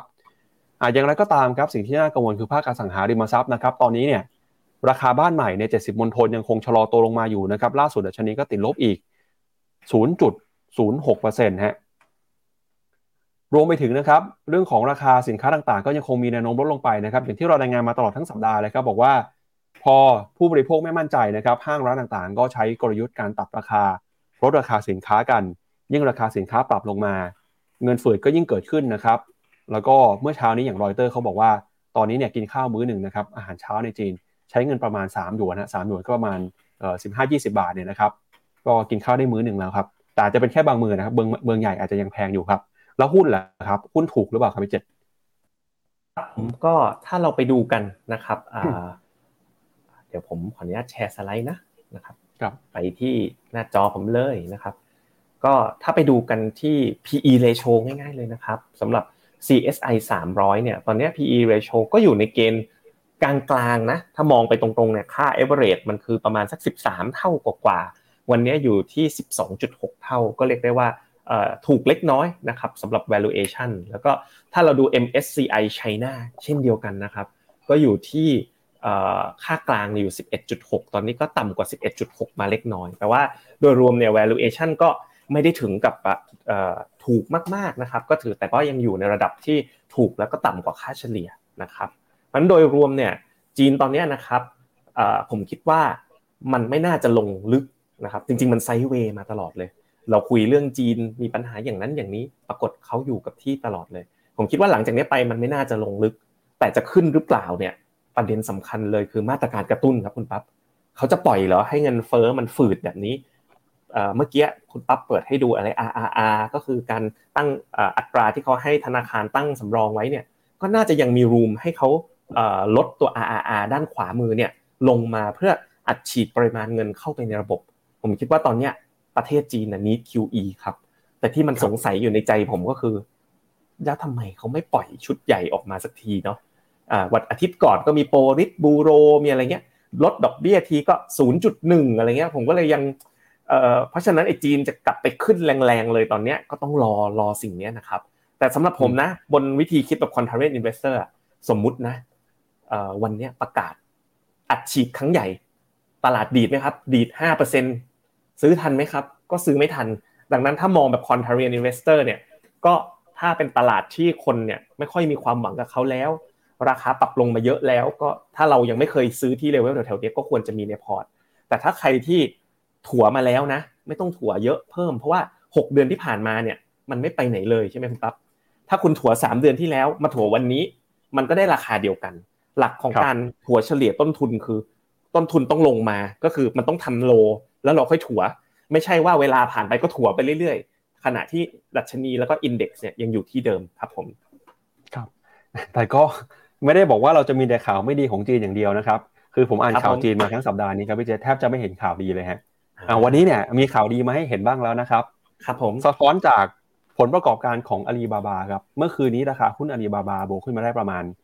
สี่เปอร์เซ็นต์ เกือบ ห้าเปอร์เซ็นต์ นะครับ สี่จุดสามเปอร์เซ็นต์ ครับพี่เจทำให้ราคาเนี่ยขึ้นมานะครับผมเอ่อเห็นราคาน่าจะทำจุดสูงสุดในรอบประมาณเอ่อถ้าเกิดทะลุหนึ่งร้อยเนี่ยนะครับก็จริงๆอาจจะแค่ประมาณสองสัปดาห์นะครับแต่ถ้าเกิดทะลุร้อยนึงได้ขึ้นไปเนี่ยจะสูงสุดนะครับย้อนหลังกลับไปก็ตั้งแต่ต้นปีเลยนะครับปีเดือนกุมภาพันธ์ปีสองพันยี่สิบสามฮะสาเหตุสำคัญนะครับที่ทำให้ราคาหุ้นอาลีบาบาปรับตัวขึ้นมาได้ในรอบนี้เนี่ยก็คืองบครับล่าสุดนะครับอาลีบาบารายงานผลประกอบการออกมาดีกว่าคาดครับถ้าไปดูรายได้รวมเนี่ยเติบโตนะครับ สิบสี่เปอร์เซ็นต์ ครับเป็นตัวเลขสองหลักเลยนะฮะถือว่าน่าประทับใจมากครับแล้วก็ไส้ในนะครับการเติบโตของรายได้ในรอบนี้เนี่ยเขาบอกว่ามาจากธุรกิจ e-commerce ครับโดยเฉพาะอย่างยิ่งธุรกิจในฝั่งของ international commerce นะครับเติบโตขึ้นมาถึง หกสิบเปอร์เซ็นต์ ครับมาอยู่ในระดับ หนึ่งหมื่นเจ็ดพัน ล้านหยวน ซี อี โอ คุณ Daniel Zhang เนี่ยก็บอกนะครับว่าการปรับเปลี่ยนโครงสร้างธุรกิจนะครับที่เคยประกาศไปเมื่อเอ่อช่วงกลางปีที่ผ่านมานี่ตอนนี้เริ่มเห็นผลแล้วนะครับก็มีเอ่อพลังงานขับเคลื่อนผลประกอบการที่เติบโตแล้วไปดูในฝั่ง e-commerce ครับไส้ในมีอะไรโตบ้างนะครับเถาเป่าครับแล้วก็ Tmall เติบโต สิบสองเปอร์เซ็นต์แล้วที่บอกนะครับว่าเป็น international e-commerce เนี่ยก็คือในฝั่ง Lazada AliExpress เอ่อ Trendyol เนี่ยนะฮะเติบโตขึ้นมาถึง สี่สิบเอ็ดเปอร์เซ็นต์ เลย Local Service นะครับโต สามสิบเปอร์เซ็นต์ เอ่อ Chai Niao โต สามสิบสี่เปอร์เซ็นต์ Alibaba Cloud นะครับโต สี่เปอร์เซ็นต์ แล้วก็ Digital Media โต สามสิบหกเปอร์เซ็นต์ อื่นๆเนี่ยโตประมาณ หนึ่งเปอร์เซ็นต์ นะครับการเติบโตของยอดขาย e-commerce นะครับทั้งในประเทศและก็ต่างประเทศเนี่ยก็จะเป็นการสะท้อนนะครับให้เห็นถึงเอ่อเศรษฐกิจนะครับที่ค่อยๆฟื้นตัวขึ้นมาผู้บริโภคเนี่ยก็มีการจับจ่ายใช้สอยเพิ่มมากขึ้นมานะครับเถาเป่า Tmall เติบโต สิบสองเปอร์เซ็นต์ ก็น่าจะสะท้อนบางแง่มุมของการบริโภคในจีนได้นะครับพอราคาเอ่อรายได้ออกมาแบบนี้นะครับก็ส่งผลทำให้ราคาหุ้นครับฟื้นตัวขึ้นมาอย่างร้อนแรง สี่จุดสามเปอร์เซ็นต์ นะครับตอนนี้จะกลับขึ้นไปทดสอบหนึ่งร้อยดอลลาร์กันอีกครั้งนึงแล้วคาดการณ์แนวโน้มต่อไปของ Alibaba นะครับเขาก็บอกว่าเอ่อจะพยายามนะครับลงทุนปรับเปลี่ยนโครงสร้างธุรกิจทำให้มีประสิทธิภาพมากที่สุดนะครับแล้วก็ตัวเลขผู้ใช้งานก็เพิ่มขึ้นมาเหมือนกันครับพี่เจตอนนี้เถาเป่าเนี่ย Daily Active User นะครับหรือผู้ใช้งานรายวันขึ้นมาประมาณ หกจุดห้าเปอร์เซ็นต์ แล้วนะครับแล้วก็ธุรกิจอีคอมเมิร์ซทั่วโลกเติบโตได้ดีอย่างต่อเนื่องก็ถือว่าเป็นข่าวดีนะครับที่ถ้าหากว่า Alibaba งบดีเนี่ยก็น่าจะสะท้อนว่าในจีนเองก็น่าจะค่อยๆมีความมั่นใจแล้วก็จับจ่ายใช้สอยเพิ่มมากขึ้นนะครับครับผมคุณปั๊บก็ไปดูกันในไส้ในเพิ่มเติมอีกนิดนึงนะในหน้าจอผมเลยนะครับครับตัวเลขที่ประกาศออกมาคุณปั๊บก็คือนี่แท่งสีส้มเนี่ยเนาะ อี พี เอส เนี่ยก็โตถึง เจ็ดสิบหกเปอร์เซ็นต์ เลยแต่ต้องยอมรับว่ามันมาจากปีที่แล้วไง หนึ่งจุดแปด เนาะฐานมันค่อนข้างต่ำปีที่แล้วเนี่ยจีนยังได้รับผลกระทบเนาะจากโควิดจากปัญหาต่างๆแต่จุดต่อไปนะเดี๋ยวไตรมาสถัดไปที่จะประกาศฐานเนี่ยต่ำสุดๆเลยคุณปั๊บสอง third second quarter ปีที่แล้วนะ quarter สองปีที่แล้วงบงบจีนเนี่ยมันจะเหลื่อมแปลกๆนะไม่ได้ตรงกับงบอ่าปกตินะครับไตรมาสถัดไปเนี่ยก็ยังมีแนวโน้มนะที่จะมีการเติบโตที่ดีตามมาในอนาคตนะครับซึ่ง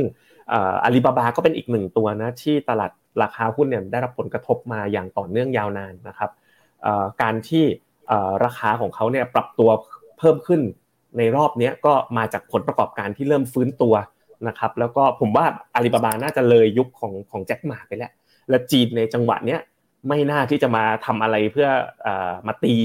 เอ่อบริษัทเทคแล้วล่ะเขาตรงตอนนี้ต้องร่วมด้วยช่วยกันเน้นทำให้เศรษฐกิจโตนะครับก็นอกเหนือไปจากเอ่อเถาเป่านะที่เป็นตัว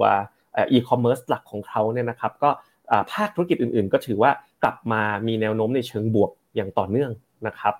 เอ่อถ้าเราไปดูกันในแง่ของอ่ามุมมองของนักวิเคราะห์บ้างนะครับวันเนี้ยข้อมูลจาก Bloomberg นะทาง Phenomena ก็จะรวบรวมไว้เนี่ยจากนักวิเคราะห์ทั้งหมดห้าสิบเจ็ดรายนะก็มอง target price ของหุ้น Alibaba เนี่ยอยู่ที่หนึ่งร้อยสามสิบหกนะครับจากอ่าปัจจุบันที่เก้าสิบเก้านะครับและเชื่อว่าหลังจากงบตรงนี้ออกเนี่ยก็น่าจะมีโอกาสที่มีการปรับเพิ่มประมาณการเพราะว่าพื้นฐานของ Alibaba ที่ดีขึ้นนะครับสุดท้ายเราพาไปดูตัวราคาหุ้นของ Alibaba กันบ้างนะครับก็จะเห็นว่าในช่วงตั้งแต่ต้นปีนะต้นปีเนี่ยอยู่ที่เท่าไหร่ครับก็ประมาณนี้แหละครับเก้าสิบดีดขึ้นไปหนึ่งร้อยยี่สิบลงมาแปดสิบเสร็จแล้วก็ไซด์เวย์นะครับไซด์เวย์แล้วก็ล่าสุดก็ยังอยู่ที่เก้าสิบเก้าแปลว่าเหมือนกันนะฮะเหมือนภาพตลาดหุ้นจีนนะตั้งแต่ประมาณเดือนสามเป็นต้นมาถึงปัจจุบันเนี่ยทำกลางข่าวของความผันผวนต่างๆราคาก็ไม่ได้ไปไหนไกลมากแต่ผมก็ยังมองว่าถ้ามองกันในภาพที่ยาวขึ้นอ่ะผมลองเปลี่ยนไทม์เฟรมเป็นเป็นรายสัปดาห์ให้ท่านผู้ชมดูประกอบนะครับว่าเป็นยังไงนะอ่าถ้าเราถ้าเรามองกันในภาพที่ยาวขึ้นเนี่ยก็จะเห็นว่าโอ้โห Alibaba เมื่อก่อนอยู่เท่าไหร่สามร้อยดังนั้นตรงเนี้ยก็เป็นโซนที่ผมคิดว่ามันน่าจะบอททอมแล้วแหละทั้ง Alibaba เองหรือว่าตัวตลาดหุ้นจีนเองแต่ปัญหาก็คือมันจะกลับตัวแล้วก็รีบาวด์ขึ้นเมื่อไหร่นั่นเองครับผมครับอ่าไปดูกันนะครับกับมุมมองของนักวิเคราะห์บ้างครับ Bloomberg Consensus นะครับปัจจุบันให้ราคาของ Alibaba ไว้อยู่ที่หนึ่งร้อยสามสิบหกดอลลาร์นะครับก็ตอนนี้เนี่ยอยู่ที่เกือบจะหนึ่งร้อยดอลลาร์แล้วครับอัพไซด์ประมาณ สามสิบแปดเปอร์เซ็นต์ นะครับอัพไซด์ยังคงเพิ่มขึ้นมาอย่างต่อเนื่องเลยครับพี่เจษครับผมครับไปดูคอมเมนต์หน่อยฮะก่อนที่ไปดูข่าวในประเทศบ้างนะครับเรื่องของความคืบหน้าในการจัดตั้งรัฐบาลเรื่องของความมั่นใจของนักลงทุนด้วยนะครับว่าจะเป็นยังไงครับเดี๋ยวไปดูคอมเมนต์คุณผู้ชมเช้านี้กันก่อนครับอ๋อก็สวัสดีวันนี้คุณแบงค์พี่แบงค์ผมยังเมื่อวานยังอยู่โรงพยาบาลเลยคุณปั๊บเป็นเป็นไข้หวัดใหญ่สายพันธุ์ A นะแต่ว่าเป็นค่อนข้างหนักนะนอนโรงพยาบาลเนี่ยตั้งแต่สองวันก่อนนะครับแล้วก็เข้าไปถึงนะผมแอบเล่าให้ฟังไม่รู้เอ่อผมชอบเอาเรื่องส่วนตัวคุณแบงค์มาเล่าให้คุณผู้ชมฟังไปวันแรกคุณปั๊บนอน ไอ ซี ยู เลยผมฟังอ่ะตกใจมากพี่แบงค์นอน ไอ ซี ยู เลยเหรอเป็นไข้หวัดใหญ่สายพันธุ์ A ปรากฏไม่ใช่ห้องมันเต็มไม่ได้ป่วยหนักไม่ได้ป่วยหนักนะครับคุณผู้ชมไม่ต้องกังวลไปนะครับ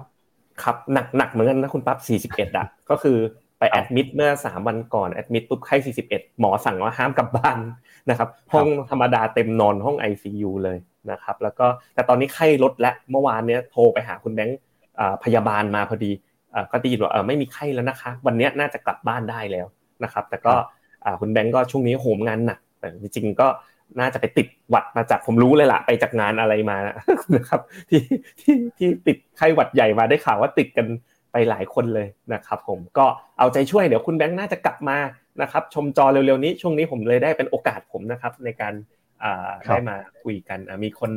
ถามว่าคุณแบงค์หายป่วยคุณผู้ชมพิมพ์พิมพ์ข้อความมาให้กำลังใจพี่แบงค์หน่อยนะฮะเดี๋ยวเดี๋ยวทีมงานแคปหน้าจอไปให้พี่แบงค์ดูระหว่างที่อยู่โรงพยาบาลนะครับพิมพ์เข้ามาส่งกำลังใจกันได้ครับครับผมคุณวีวินถามว่าช่วงนี้ทำไมเกาหลีเวียดนามลงขอมุมมองหน่อยเอาอย่างนี้เลยทาง Phenomena นะครับปกติเนี่ยไปที่จอผมเลยนะเข้าเว็บไซต์ Phenomena ก็ได้หรือดูจากแอปพลิเคชัน Phenomena เนี่ยจะมีบอกเลยว่าเป็นกองทุนแนะนำอะไรทั้งเป็นแผนทั้งเป็นกองทุนนะครับอันนี้ก็จะเป็นคำแนะนำลงทุนกองทุนรวมโดย Phenomena Funds นะครับบลน. Phenomena เดี๋ยวนี้เราแยกชัดเจนนะว่าเราตั้งชื่อว่า Phenomena Funds อ่านะครับเป็นชื่อใหม่ของเราเครื่องหมายการค้าใหม่ของเราส่วนแล้ว Phenomena คืออะไร Phenomena คือกรุ๊ปและเป็นแพลตฟอร์มนะครับสำหรับการลงทุนนะซึ่งเราก็เริ่มมีคำแนะนำนอกเหนือจากกองทุนและเดี๋ยวนี้เริ่มมีแนะนำหุ้นกู้ crowdfunding นะเคยมาออกไลฟ์กับทางคุณปั๊บครั้งนึงทีนี้กลับมาเรื่องของเรากัน call ที่เรา call เนี่ยก็จะมี tactical call กับ เอ็ม อี วี ที call นะนักลงทุนที่ชอบซื้อลงทุนรายกองตอนเนี้ยเอ่อที่ชอบมากในอ้อมใจของเราเลยนะครับก็ไปตรงกับคำถามของคุณวีวินด้วยก็คือกอง เอส ซี บี เค อี คิว ที จี ของกองเกาหลีนะครับแต่ทีเนี้ยวันเนี้ยผมพาไปดูก่อนว่าเออบางคนเนี่ยไม่ได้แบบเป็นสไตล์แบบอะไรนะมาเทรดเป็นรายแบบดูทุกวันเนาะเอ่อเราอยากจะลงสักหกเดือนสิบสองเดือนเราก็มีสิ่งที่เรียกว่า เอ็ม อี วี call หรือ เอ็ม อี วี ที call ที่ดูจาก macro valuation อ่า earning แล้วก็ technical นะตอนนี้เราก็จะมีอยู่สี่ call นะครับคือเวียดนามนะครับซึ่งอันเนี้ยทำผลงานได้ดีมากจีนอันนี้คือยังเหนื่อยใจระดับนึงเลยในปีนี้ตราสารหนี้โลกนะครับ ยู จิ ไอ เอส เอ็น กองเห็นชัดนะ Principal บี เอ็น อี คิว H China อันนี้ยังไม่ค่อยดี ยู จิ ไอ เอส เอ็น แล้วก็สุดท้ายก็คือล่าสุดน้องใหม่ของเรา เอส ซี บี เค อี คิว ที จี ถ้าเรากดไปเนี่ยก็จะเจอรายละเอียดหมดเลยนะครับว่าไอ้วิธีการคิดของเราอ่ะที่เราให้ซื้อเข้าลงทุนในเกาหลีใต้เพราะอะไรซึ่งจริงๆไลฟ์สัปดาห์นี้เราได้เล่ารายละเอียดไปหมดแล้วผมลองเปรียบเทียบผลการดำเนินงานให้ทุกคนดูครับว่าที่เราคอลไปปีนี้เป็นยังไงบ้างนะครับ ยู จี ไอ เอส เนี่ยตั้งแต่ต้นปีบวกไปประมาณเอ้าเดี๋ยวนะฮะต้องกด year to date หนึ่งจุดสามสี่เปอร์เซ็นต์ คุณผู้ชมตัวที่เป็นพระเอกของเราเลยคือ Principal บี เอ็น อี คิว นะที่เราคอลมาตลอดเนี่ยบวกไปเกือบ ยี่สิบเปอร์เซ็นต์ แล้วก็ เอส ซี บี เค อี คิว ที จี เนี่ยน้องใหม่เพิ่งคอลไปได้สักสัปดาห์เดียวเองมั้งก็ยังยังวัดผลไม่ได้แต่ตัวที่แหมทำให้เราเจ็บนิดนึงก็คือ K China ครับที่ลบไปประมาณ สิบเปอร์เซ็นต์ นะครับเพราะฉะนั้นคุณผู้ชมเนี่ยที่ชมรายการ Phenomena เนี่ยง่ายๆเลยไปที่เว็บไซต์ของเราก็จะเจอคำแนะนำการลงทุนดีๆทั้งระยะสั้นแล้วก็ระยะกลางยาวแบบนี้นะครับครับเอาละครับงั้นเดี๋ยวเรามาดูกันต่อเพิ่มเติมนะครับกับเรื่องของการลงทุนในประเทศบ้างครับเมื่อวานนี้นะครับทาง เฟดโก้ ครับหรือว่าเอ่อสถาบันนะครับที่สภาธุรกิจตลาดทุนไทยครับเปิดเผยนะครับเรื่องของความเชื่อมั่นของนักลงทุนในเดือนกรกฎาคมครับปรากฏว่านักลงทุนส่วนใหญ่เนี่ยมองนะครับว่าเอ่อความเชื่อมั่นในตลาดทุนเนี่ยยังคงอยู่ในเกณฑ์ที่ทรงตัวนะครับตอนนี้อยู่ในระดับ แปดสิบสามจุดสี่ห้า ครับโดยปัจจัยสำคัญนะครับที่ส่งผลต่อความเชื่อมั่นในรอบนี้ก็คือเรื่องของการเมืองครับทั้งเรื่องของการจัดตั้งรัฐบาลทั้งความไม่แน่นอนนะครับแล้วก็นโยบายที่จะเข้ามาสนับสนุนการเติบโตทางเศรษฐกิจจะเห็นว่าตอนนี้เนี่ยถ้าเกิดดูในรายกลุ่มนะครับนักลงทุนทั่วไปบัญชีหลักทรัพย์กลุ่มสถาบันในประเทศเนี่ยความเชื่อมั่นไม่ได้เปลี่ยนแปลงแต่ฝั่งที่ลดลงมาคือฝั่งของนักลงทุนต่างประเทศนะครับโดยหมวดอุตสาหกรรมครับที่ตลาดมองว่ามีความน่าสนใจมากที่สุดนะครับก็คือหุ้นในกลุ่มท่องเที่ยวครับที่เขาบอกจะได้อานิสงส์มาจากการท่องเที่ยวของไทยที่เติบโตแล้วก็ที่บอกว่าน่าสนใจน้อยที่สุดเนี่ยนะครับก็คือในกลุ่มธนาคารครับอันนี้เป็นมุมมองจากผลสำรวจของ เฟดโก้ ในรอบเดือนที่ผ่านมานะครับปัจจัยสำคัญนะครับที่เราต้องลุ้นกันต่อไปก็คือเรื่องของการจัดตั้งรัฐบาลครับเมื่อวานนี้เนี่ยทางพรรคเพื่อไทยนะครับก็ออกมาประกาศนะครับว่าจะดึงชาติไทยพัฒนาเข้ามาร่วมรัฐบาลด้วยตอนนี้คะแนนเสียงรวมกันนะครับอยู่ที่สองร้อยสามสิบแปดคะแนนเสียงครับค่อยๆเพิ่มขึ้นมาแต่สองร้อยสามสิบแปดก็ยังไม่ถึงกึ่งหนึ่งนะฮะก็มีเพื่อไทยหนึ่งร้อยสี่สิบเอ็ดภูมิใจไทยเจ็ดสิบเอ็ดชาติไทยพัฒนาสิบเสียงพรรคประชาชาติเก้านะครับชาติพัฒนากล้าสองเพื่อไทยรวมพลังสองแล้วก็พรรคเล็กๆอีกนะครับพรรคละหนึ่งเสียงมีทั้งหมดสามพรรคด้วยกันรวมกันตอนนี้สองร้อยสามสิบแปดจะเห็นว่าสองร้อยสามสิบแปดนี้ไม่มีก้าวไกลอยู่ในสมการนะครับแล้วก็จะมีใครเพิ่มอีกหรือเปล่าที่เหลือตอนนี้คือเหลือเหลืออยู่สามพรรคครับพี่เจษก็คือพลังประชารัฐรวมไทยสร้างชาติแล้วก็ ประชาธิปัตย์นะครับอันนี้ก็เป็นสมการการจัดตั้งรัฐบาลครับที่ตอนนี้เริ่มเห็นความชัดเจนมากขึ้นเรื่อยๆนะครับก่อนที่จะมีการโหวตในสภากันนะครับก็ลุ้นๆนะหุ้นไทยช่วงนี้ก็ผันผวนตามข่าวที่เกิดขึ้นด้วยครับตอนนี้นะครับคาดว่าวันที่จะโหวตนายกครั้งต่อไปเนี่ยจะอยู่ไม่วันที่สิบแปดก็คือศุกร์หน้าหรือไม่ก็วันที่ยี่สิบสองนะครับไม่แน่ใจเลยว่าจะสิบแปดหรือยี่สิบสองนะนะครับสมการที่เห็นในรูปปัจจุบันเนี่ยจะเห็นว่าทางเพื่อไทยเนี่ยก็เดินสายแบบว่าสองทางเลยนะครับตัวแปรสำคัญตอนนี้ก็คือก้าวไกลนี่แหละครับคุณปั๊บล่าสุดเราจะเห็นภาพคุณอุ๊งอิ๊งนะเดินไปหาคุณพิธาซึ่งตลกมากเลยออฟฟิศอยู่ข้างกันจริงๆสองพรรคนี้เนี่ยเขาเกิดมาคู่กันจริงๆนะคือไทยซัมมิตเหมือนกันอ่ะเดินเดินไปตึกข้างๆแล้วก็ไปหาคุณพิธานะครับแล้วก็บอกว่าเนี่ยมีมีการมีวาทกรรมด้วยนะว่าขอขมากันเลยคุณปั๊บขอขมาด้วยนะแล้วแบบว่าเลือกให้เราเถอะตอนเนี้ยเท่าที่ผมติดตามข่าวการเมืองนะก็ทางฝั่งเพื่อไทยเนี่ยนะครับหลายๆกลุ่มเนี่ยที่เป็นกลุ่มแบบที่อาจจะไม่ใช่เป็นบ้านใหญ่นะอยากจะบอกว่าอยากจะตั้งรัฐบาลโดยไม่มีสองลุงแต่ถ้าจะไม่มีสองลุงเนี่ยเพราะว่าถ้ามีสองลุงรับรองว่าโอ้โหรับรองแฮชแท็กมากันแบบเยอะแน่นอนนะครับแต่ว่าการจะไม่มีสองลุงได้เนี่ยวิธีเดียวเลยครับคุณปั๊บก็คือก้าวไกลต้องโหวตให้ถูกไหมถ้าก้าวไกลบอกว่าไม่เป็นไรฉันเป็นฝ่ายค้านแต่โหวตให้เพื่อไทยเป็นรัฐบาลเพื่อปิดสวิตช์สว.ถ้าออกหน้านั้นเนี่ยเนี่ยคือหน้าที่เพื่อไทยอยากได้แต่มันก็โอ้โหไปอะไรนะไปไปบอกเลิกกับเขาอ่ะแล้วก็ไปขอให้เขาโหวตให้อีกเนี่ยมันถ้ามองในมุมของของก้าวไกลก็แบบมันก็เจ็บปวดเหมือนกันนะคุณปั๊บเนาะถูกบอกเลิกของภาคีแปดพรรคสามร้อยสิบเสียงอะไรเนี่ยแล้วก็เอ่อให้ช่วยโหวตให้อีกอีกขานึงก็คือยังไงครับเอ่อถ้าเพื่อก้าวไกลส่งสัญญาณมาแล้วก่อนวันที่สิบแปดหรือยี่สิบสองเนี่ยอีกหนึ่งสัปดาห์เนี่ยรู้เรื่องแล้วนะฮะเอ่อรู้เปล่าไม่รู้เนาะมันก็เปลี่ยนทุกวันอย่างเงี้ยนะครับไม่กล้าคอมมิตปรากฏถ้าบอกไม่โหวตให้วิธีการก็คือต้องต้องพาคุณลุงมานะครับพามาสักลุงนึงอ่ะซึ่งเขาก็คิดว่า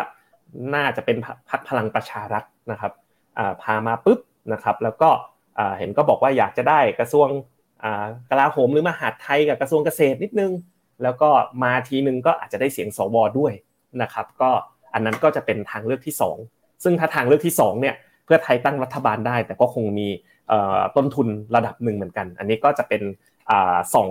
สองซีนาริโอที่น่าจะเกิดขึ้นดังนั้นผมมองว่าโดยรวมนะคุณครับก็น่าจะตั้งรัฐบาลได้แหละจะเป็นแบบหนึ่งหรือแบบสองอ่ะรอบเนี้ยควรจะตั้งได้แล้วล่ะนะครับก็หลังจากนั้นเนี่ยก็ต้องดูกันผมว่าวาระแรกๆก็จะเป็นเรื่องของการแก้รัฐธรรมนูญขอประชามตินะครับก็รอติดตามกันซึ่งการตั้งรัฐบาลได้แน่นอนเนี่ยโดยรวมเนี่ยมันก็จะเป็นข่าวดีกับตลาดหุ้นบ้านเรานะครับซึ่งถ้าเราดูกันนะครับตลาดหุ้นบ้านเราตอนนี้หน้าตาเป็นยังไงกันบ้างนะครับก็ไม่ไปไหนนะเคลื่อนไหวในเชิงแบบไซด์เวย์นะครับยังอยู่แถวๆ หนึ่งพันห้าร้อย นะครับยังไม่ไปไหนผมคิดว่าถ้ามองเหรอเหมือนเดิมนะคอนเทเรียนสไตล์ก็มองไปข้างหน้าต้องตั้งได้แหละถูกใจไม่ถูกใจอีกเรื่องแต่ตั้งได้แต่การตั้งได้เสร็จมันก็เป็นสัญญาณบวกนะตลาดก็น่าจะไม่น่าจะแบบผันผวนปรับตัวในในภาพลงมากนักนะครับแต่ถ้ามันมีสถานการณ์เดดล็อกแล้วตั้งไม่ได้แล้วเลื่อนเรื่อยๆอันนั้นน่ะไม่ดีต่อตลาดแน่นอนครับครับก่อนจากกันไปวันนี้นะครับเชิญชวนคุณผู้ชมครับใครที่สนใจจะลงทุนแต่ยังไม่มีพอร์ตการลงทุนเนี่ยก็ชวนกันมาเปิดพอร์ตกับ Phenomena นะครับเราก็มีโปรโมชั่นต่างๆมากมายช่วงนี้เนี่ยเปิดพอร์ตนะครับรับฟรีหนึ่งร้อยฟินนะครับแล้วก็ถ้าเกิดใครยังไม่มีเอ่อพอร์ตซื้อกองทุนลดหย่อนภาษีนะครับก็ได้เพิ่มอีกห้าสิบฟินด้วยนะฮะฟินเองเนี่ยก็เป็นสิทธิประโยชน์นะครับเอ่อเข้าไปใช้ลดหย่อนในการซื้อกองทุนนะครับของ Phenomena ได้นะครับแล้วก็ใครที่มองหาโอกาสการลงทุนในกองทุนลดหย่อนภาษีเราก็มีโพยให้ดูเหมือนกันนะฮะก็เข้าไป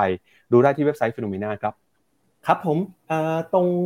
เอ่อโพยกองทุนนะเราทำเสร็จแล้วด้วยนะตอนนี้นะครับPhenomena เนี่ยโอ้โหมีคนมาลงกองทุนลดหย่อนภาษีเยอะมากเลยคุณปั๊บเอ่อตอนนี้เราเปิดมาเพิ่งปีที่สามเองนะกองลดหย่อนภาษีลงทุนกองลดหย่อนภาษีกับเราไปเนี่ยร่วม ห้าพัน ล้านบาทแล้วคุณปั๊บเชื่อมั้ยทีเนี้ยจิกสิ่งที่นักลงทุนชอบก็คือเอ๊ะแล้วกองทุนไหนคือกองทุนเด็ดจากทุกทุกบลจเลยซึ่งทางทีมเราอัปเดตล่าสุดให้มาแล้ว แต่จำนวนกองมันจะเยอะนิดนึงเพราะว่าความชอบของคนเนี่ยต่างกันบางคนชอบจีนบางคนชอบหุ้นโลกเราก็กลั่นมาแล้วนะหุ้นโลกก็กลั่นมา สองถึงสาม กองจีนก็กลั่นมาตราสารหนี้ก็กลั่นมาแล้วหุ้นไทยกลั่นมาแล้วทีเนี้ยถามว่าผมชอบอะไรละกันอ่าปีนี้เนี่ยตั้งใจจะลงนะถ้า เอส เอส เอฟ เนี่ยผมเป็นสายรับความเสี่ยงสูงอยู่แล้วแล้วระยะยาวด้วยไม่ต้องคอนทราเรียนอะไรอ่ะผมไปแบบภาพยาวๆที่ผมชอบผมชอบเมกะเทนกับเวียดนามเนี่ยอยู่ตรงหน้าจอนะก็คือกองเมกะเทนแล้วก็กองเคเวียดนามเมกะเทนก็ชอบตรงที่ว่าเออลงตัวใหญ่ๆระยะยาวไปน่าจะดีนะครับส่วนเคเวียดนามก็แน่นอนนะเราเป็นเฮาส์ที่ชอบเวียดนามอยู่แล้วนะครับก็ซึ่งเอ่อเมกะเทนแล้วก็เวียดนามมีทั้ง เอส เอส เอฟ และ อาร์ เอ็ม เอฟ ให้เลือกเลยแต่ถ้าเกิดคุณเป็นสายแบบอยากกระจายการการการลงทุนอย่างเงี้ยเราก็มีเลือกไว้แล้วอย่าง อาร์ เอ็ม เอฟ ก็จะเป็นเคียงกอง เค จี เอ ของค่ายกสิกรเป็นต้นนะครับก็อันนี้เราก็มีการทำอ่าตัวอ่าพอร์ตแนะนำเอาไว้ให้เรียบร้อยสำหรับทุกคนแล้วก็เราแจกฟินเนี่ยปกติเนี่ยโอ้โหแจกหนึ่งร้อยเปิดพอร์ตแล้วกดอีกทีนึงเปิดพอร์ตกองภาษีได้อีกห้าสิบฟินเนี่ยหนึ่งร้อยห้าสิบฟินเนี่ยสามารถไปเป็นส่วนลดนะครับเป็นแคชแบ็กนะในการซื้อกองทุนแล้วก็ลด front end fee ได้ถึงสามร้อยบาทเลยทีเดียวเรียกได้ว่าเอ่อเรามาก่อนการเลยสำหรับกองประหยัดภาษีในปีนี้นะครับใครมีกองทุน Phenomena อยู่แล้วก็เปิดซัพพอร์ตกองภาษีกดคลิกเดียวนะครับใครยังไม่มีนะครับก็เปิดบัญชีกองทุน Phenomena แล้วก็กดเปิดภาษีด้วยได้หนึ่งร้อยห้าสิบฟินนะครับไปร่วมสนุกในอ่าใช้ในการทำแคชแบ็กก็ได้หรือจะร่วมสนุกนะครับกับการไปใช้ฟิน Random Box นะปีนี้ก็แจกกันไปทั้ง iPhone AirPods อะไรกันไปสนุกสนาน Grab Voucher ไปนะครับก็เป็นการใช้บล็อกเชนอย่างสร้างสรรค์นะครับเราเอา Fin Token เนี่ยมาเป็นเหมือนกับอ่า Utility Token สำหรับอ่าผู้คนใน Phenomena นะนับแสนคนนะครับปีนี้ก็แลก Cashback กันไปแล้วห้าร้อยกว่าล้านบาทคุณปั๊บมูลค่าเงินลงทุนนะที่แลก Cashback กันไปก็เป็นอีกฟีเจอร์นึงที่นักลงทุนแบบชอบมากๆเลยนะครับครับก็วันจันทร์หยุดนะครับครับคุณธีรพัฒน์บอกขอหน้าเมื่อกี้อีกทีคุณปั๊บช่วยขึ้นขึ้นหน้าให้นิดนึงอ่าคุณธีรพัฒน์น่าจะแคปจออ่ะเราเราเบรกตรงนี้หนึ่งนับหนึ่งถึงห้านะอ่ะทุกคนใครแคปจอแคปได้เลยนะครับแต่จริงๆนะครับในเว็บในแอปพลิเคชัน Phenomena นะคุณปั๊บกดเข้าไปเนี่ยเจออยู่แล้วเราจะมีตัวกองทุนแนะนำนะครับอ่าตัวเนี้ยตามลิสต์เนี้ยอยู่ในเวลาเปิดแผนภาษีเสร็จนะครับนะครับได้ห้าสิบฟินปึ๊บมีกองทุนแนะนำทั้งหมดเนี่ยไล่ให้ดูหมดเลยพร้อมการวิเคราะห์ด้วยนะครับผมครับได้ครับก็วันจันทร์นี้เป็นวันหยุดนะครับกลับมาเจอกับรายการ Morning Brief อีกครั้งนึงก็คือวันอังคารเลยนะครับแล้วเดี๋ยวพี่แบงค์น่าจะหายดีกลับมาเจอคุณผู้ชมได้แล้วนะครับก็วันนี้นะครับเราสองคนแล้วก็ทีมงาน Phenomena ลาไปก่อนนะครับวันหยุดยาวก็พักผ่อนกันอย่างเต็มที่แล้วเดี๋ยวสัปดาห์หน้ากลับมาเจอกันใหม่นะครับวันนี้สวัสดีครับสวัสดีครับในโลกของการลงทุนทุกคนเปรียบเสมือนนักเดินทางคุณล่ะเป็นนักเดินทางสายไหนการลงทุนทุกรูปแบบเคยลองมาหมดแล้วทั้งกองทุนหุ้นพอร์ตแต่ก็ยังมองหาโอกาสใหม่ๆเพื่อผลตอบแทนที่ดีขึ้นแต่ไม่รู้จะไปทางไหนให้ Phenomena Exclusive บริการที่ปรึกษาการเงินส่วนตัวที่พร้อมช่วยให้นักลงทุนทุกคนไปถึงเป้าหมายการลงทุนสนใจสมัครที่ ฟินโน ดอท มี สแลช ฟีโนมีนา เอ็กซ์คลูซีฟ หรือ ไลน์ แอท ฟีโนมีนาพอร์ต คำเตือนผู้ลงทุนควรทำความเข้าใจลักษณะสินค้าเงื่อนไขผลตอบแทนและความเสี่ยงก่อนตัดสินใจลงทุน